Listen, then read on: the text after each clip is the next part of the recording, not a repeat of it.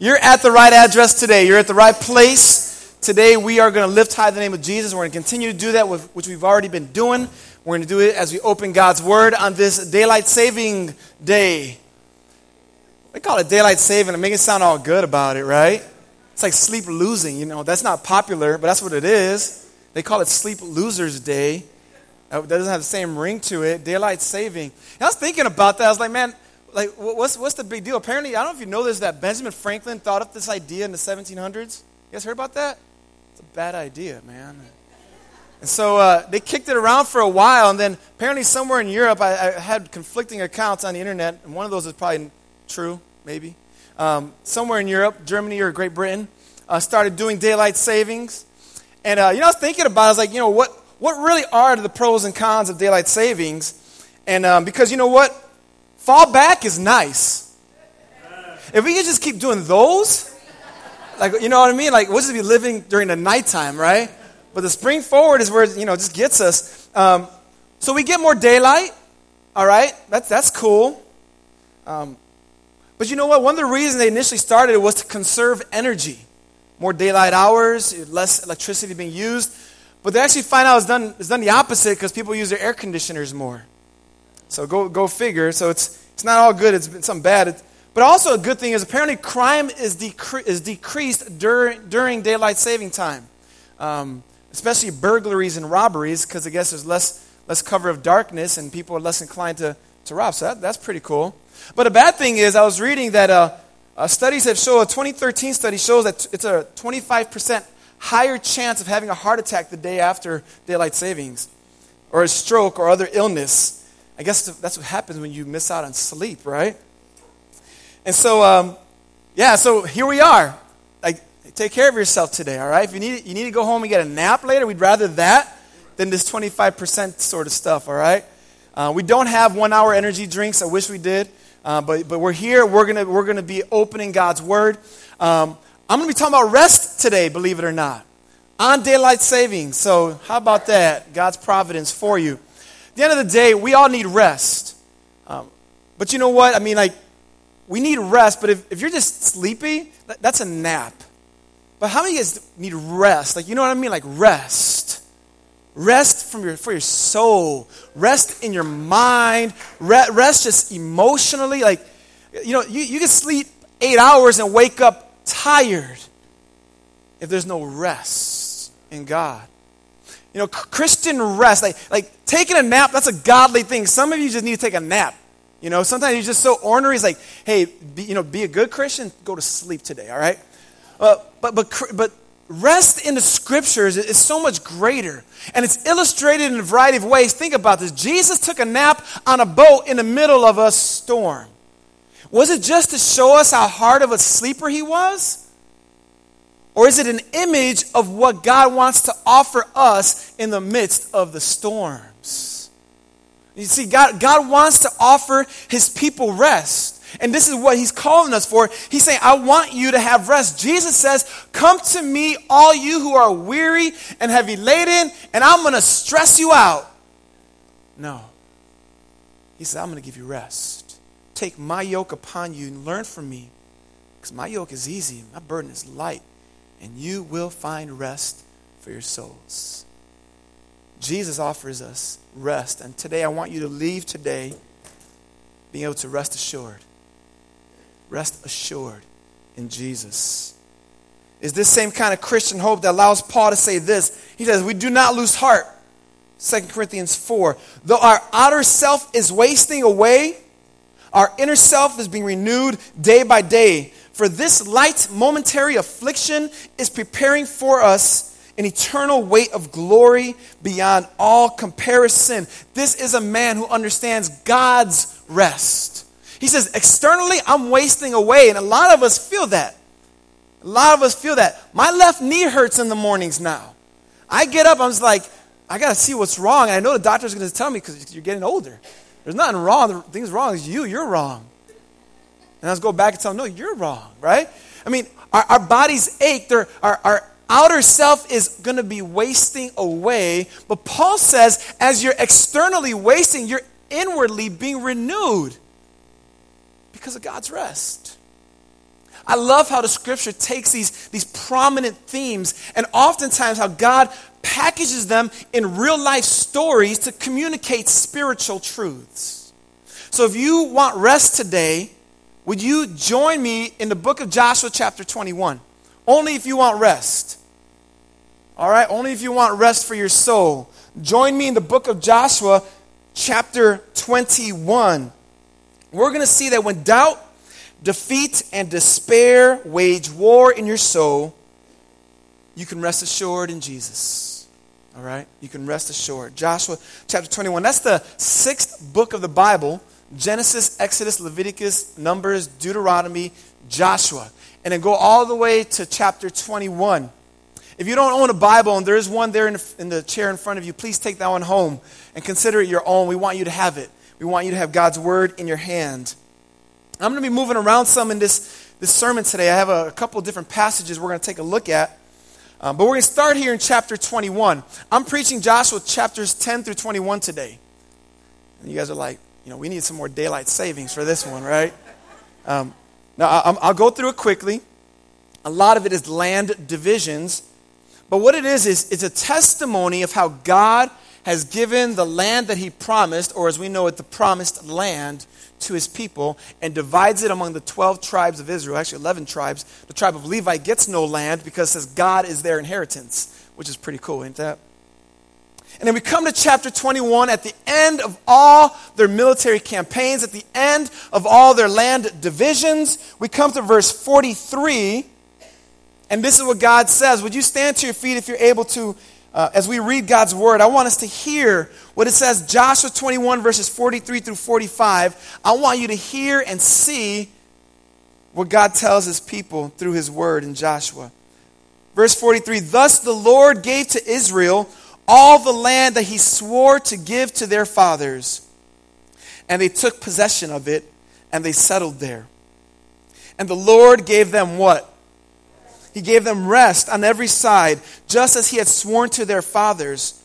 Not one of all their enemies had withstood them.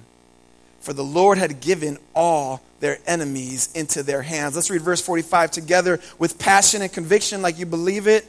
Not one word of all the good promises that the Lord had made to the house of Israel had failed all came to pass. Let's read that again. Verse 45 Not one word of all the good promises that the Lord had made to the house of Israel had failed.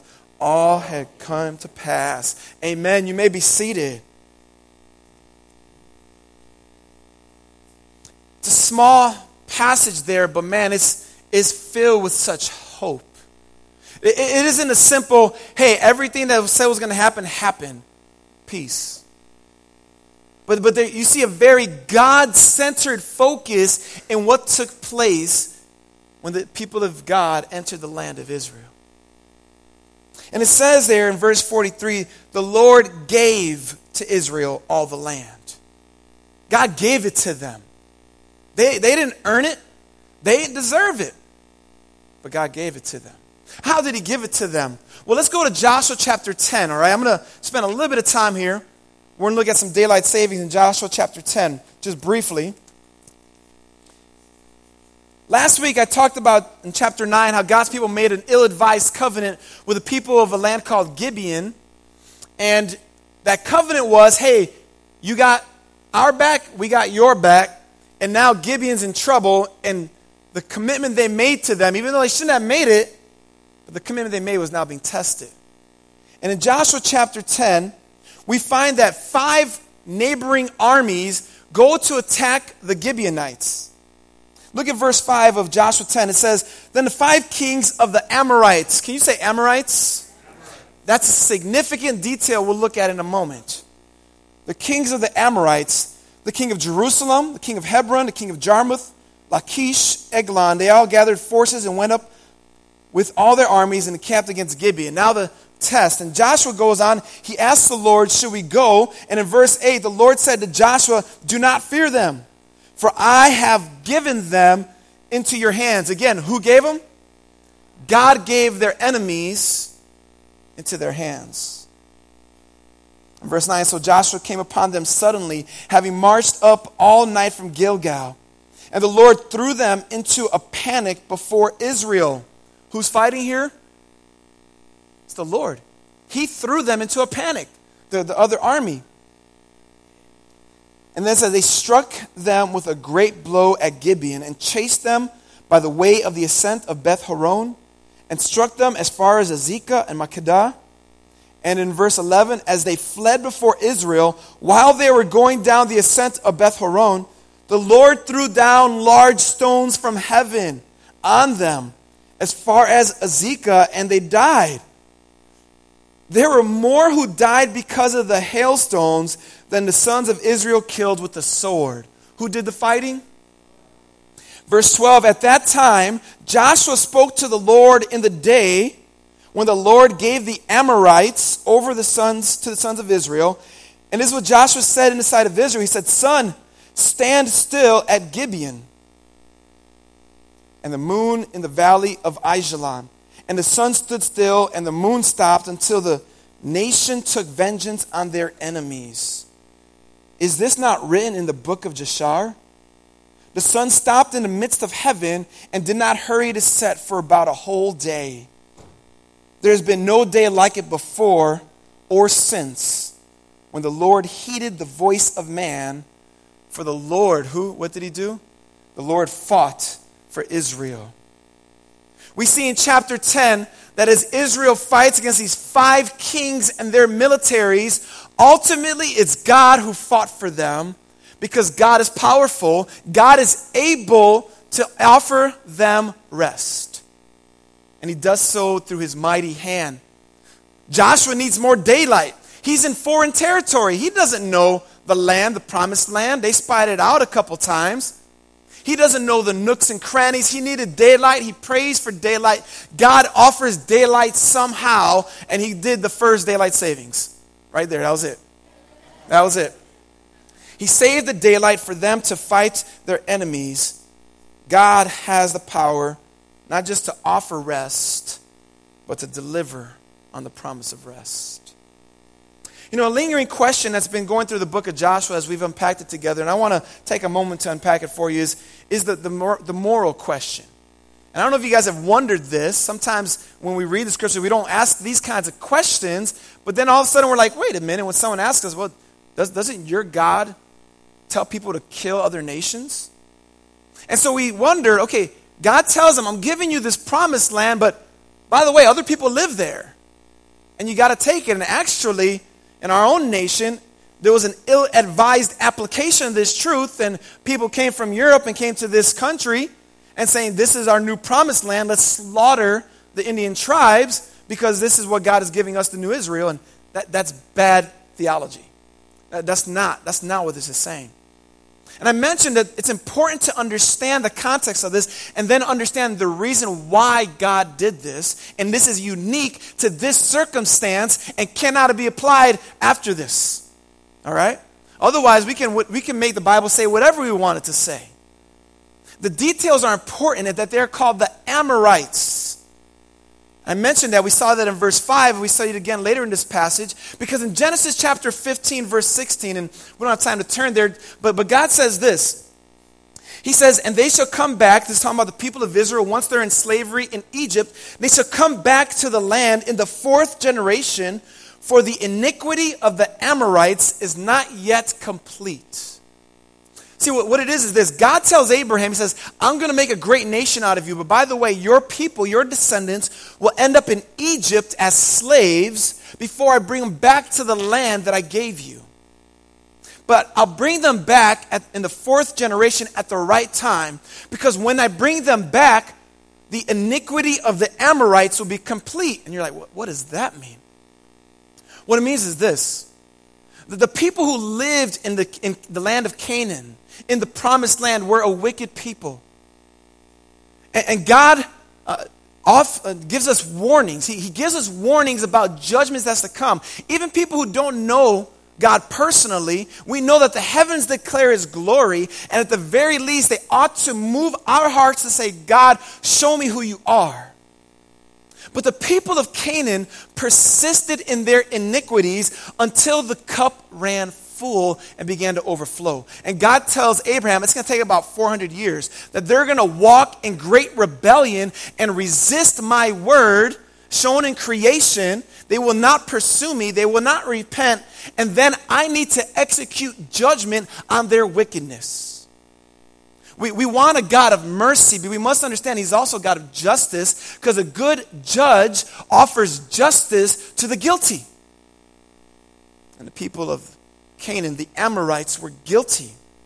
And so, what became the promise or the fulfillment of a promise of land to Israel became the fulfillment of judgment to the Canaanites. God is sovereign.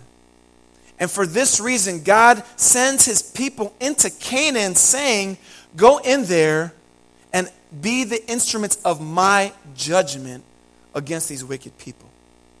Their time is run out. The cup has overflowed, and now it's time for the judgment of God. We've got to understand that the God of the Old Testament is no different than the God of the New Testament. a lot of times we, we read these passages and say, well, but the God of the New Testament is so much kinder than that. The God of the New Testament is just as just as he was in the old because he's the same God. And in fact, God still has enemies. And his patience is on display. And the enemies of God are all who have not put their faith in Jesus.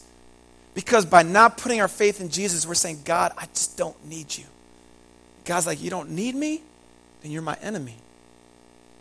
My enemy. We're hostile to God. In fact, the Bible says from our birth, we are enemies of God hostile toward him.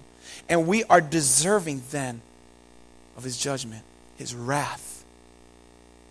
The Bible shows us, even in the New Testament, how God's wrath has been poured out and will be poured out. The beautiful news is that God's wrath has been poured out on Jesus. So when you believe in him, you don't have to then suffer that same wrath. Jesus took it already. See, your, your cup is full, family, if you don't know Jesus today and judgment upon you and in your life will happen. And it's called death. Death happens because sin happens. And this physical death, if you don't know Jesus, will be followed by an eternal death in hell where all you will experience is the wrath of God over you. the same God in the days of Joshua as they are in our days here. And God used Israel to be the instrument of his justice. I plead with you today if you don't know this God, if you don't know his mercy, come to know him. You see, Ezekiel chapter 33, I think it's verse 11, says that God takes no delight in the destruction of the wicked. God's not there waiting excitedly for that cup to fill up and like, now's my turn. But God sends his prophets, his messengers, his preachers saying, Turn away from your sin and turn to this God who is merciful, who wants to have a relationship with you. Turn away from your wickedness and come to him. He's appealing to you through me.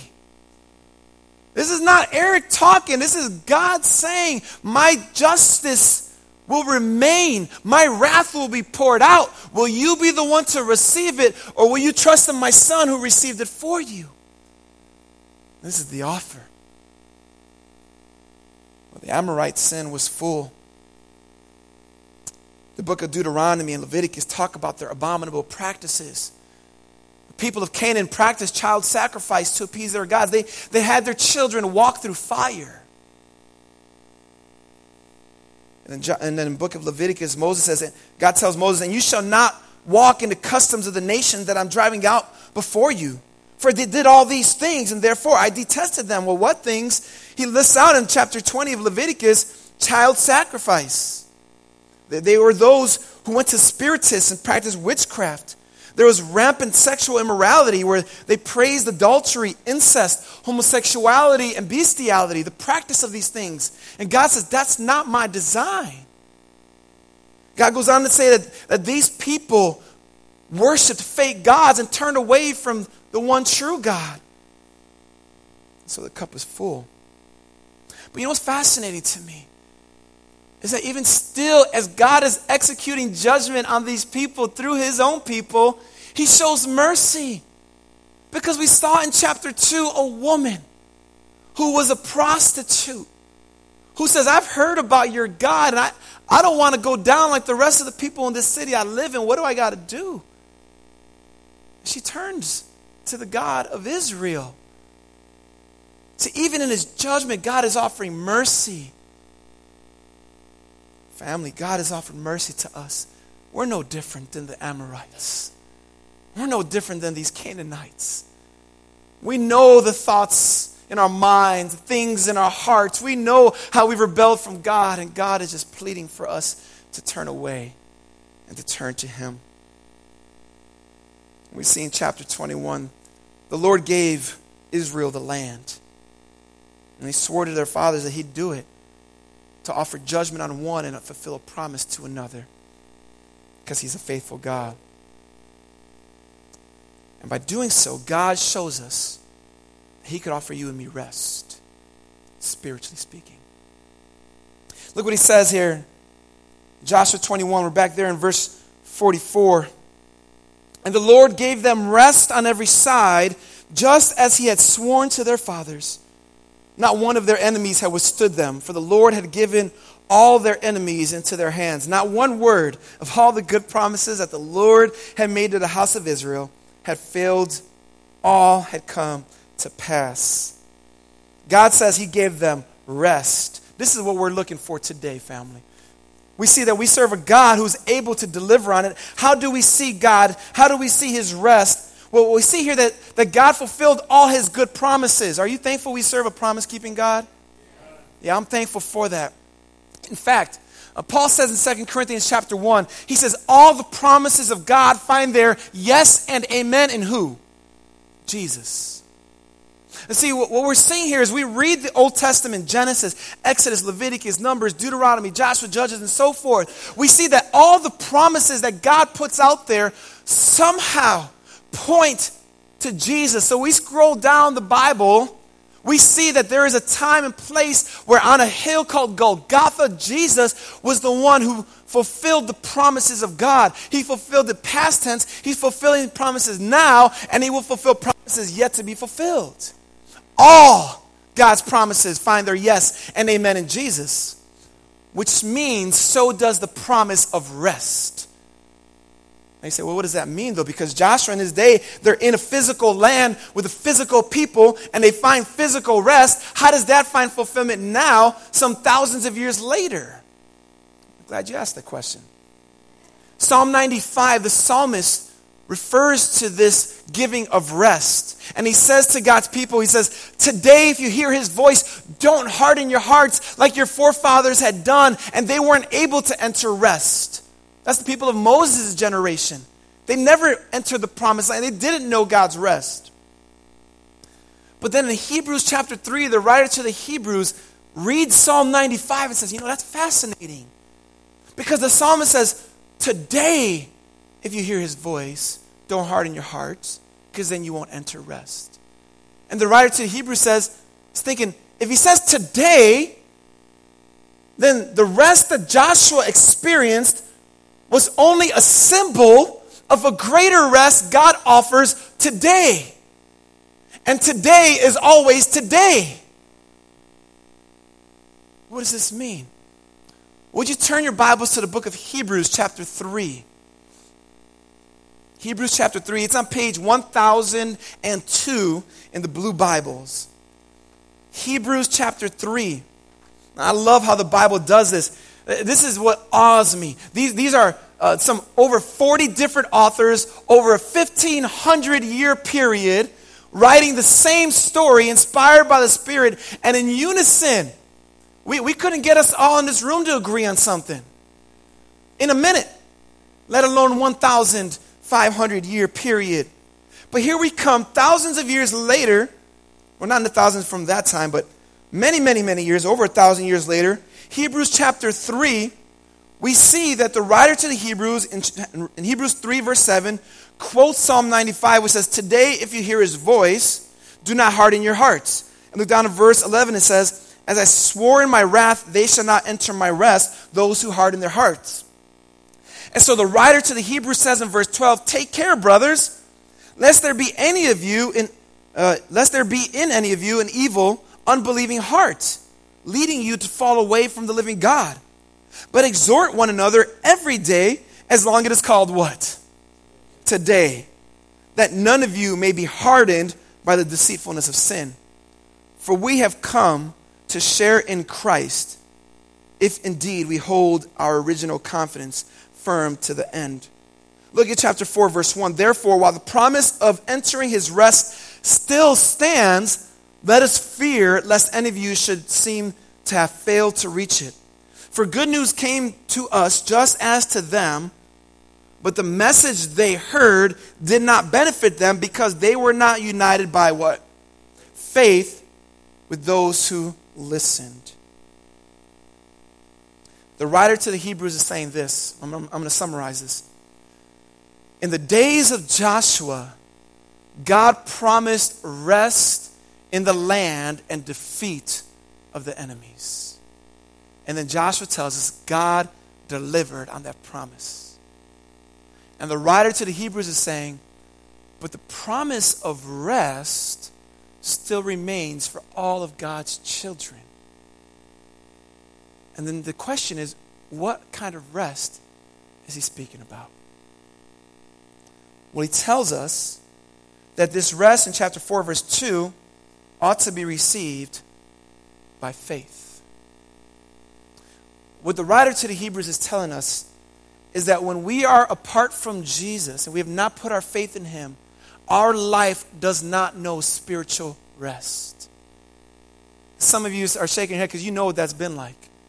You remember the days that you tried and tried and tried to get God to love you and you kept falling short and feeling like I could never do enough. Until you came to the realization that, yeah, that's the right answer.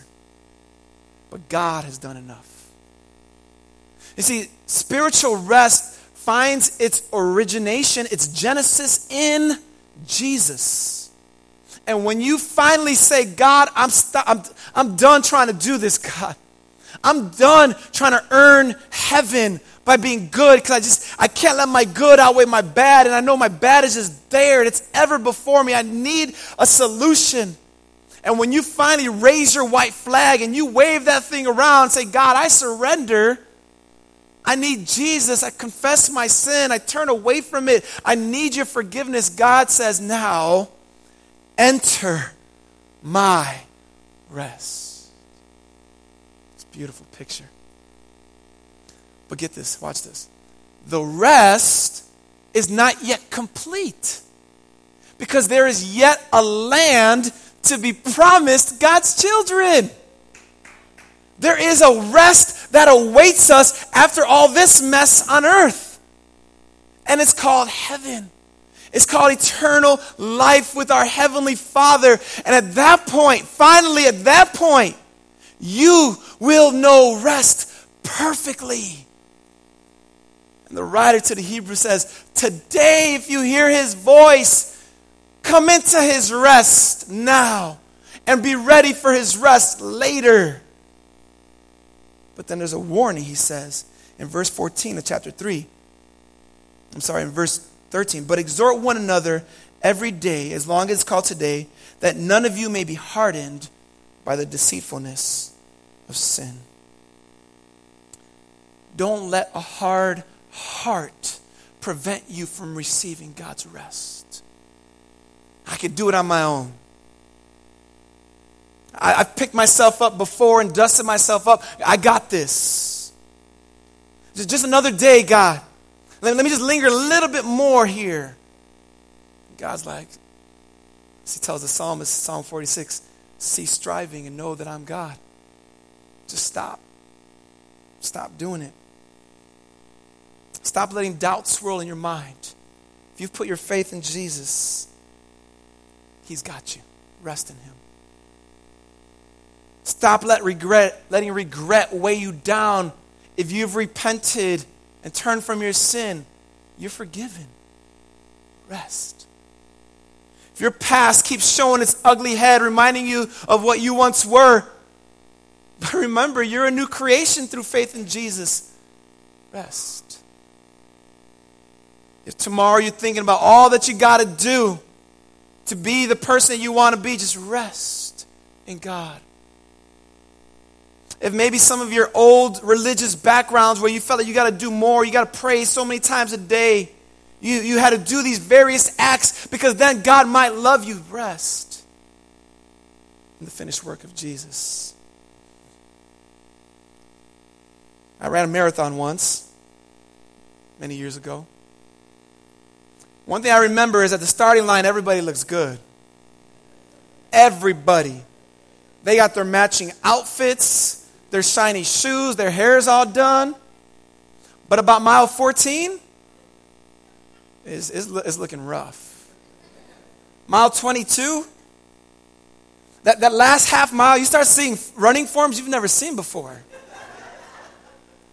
People looking jacked up. You know, they got blisters from the, the front of their toe to their heel. I mean, you just see it because they're like, you know, just they're just trying to stay off their feet, but they're like, I gotta finish, right?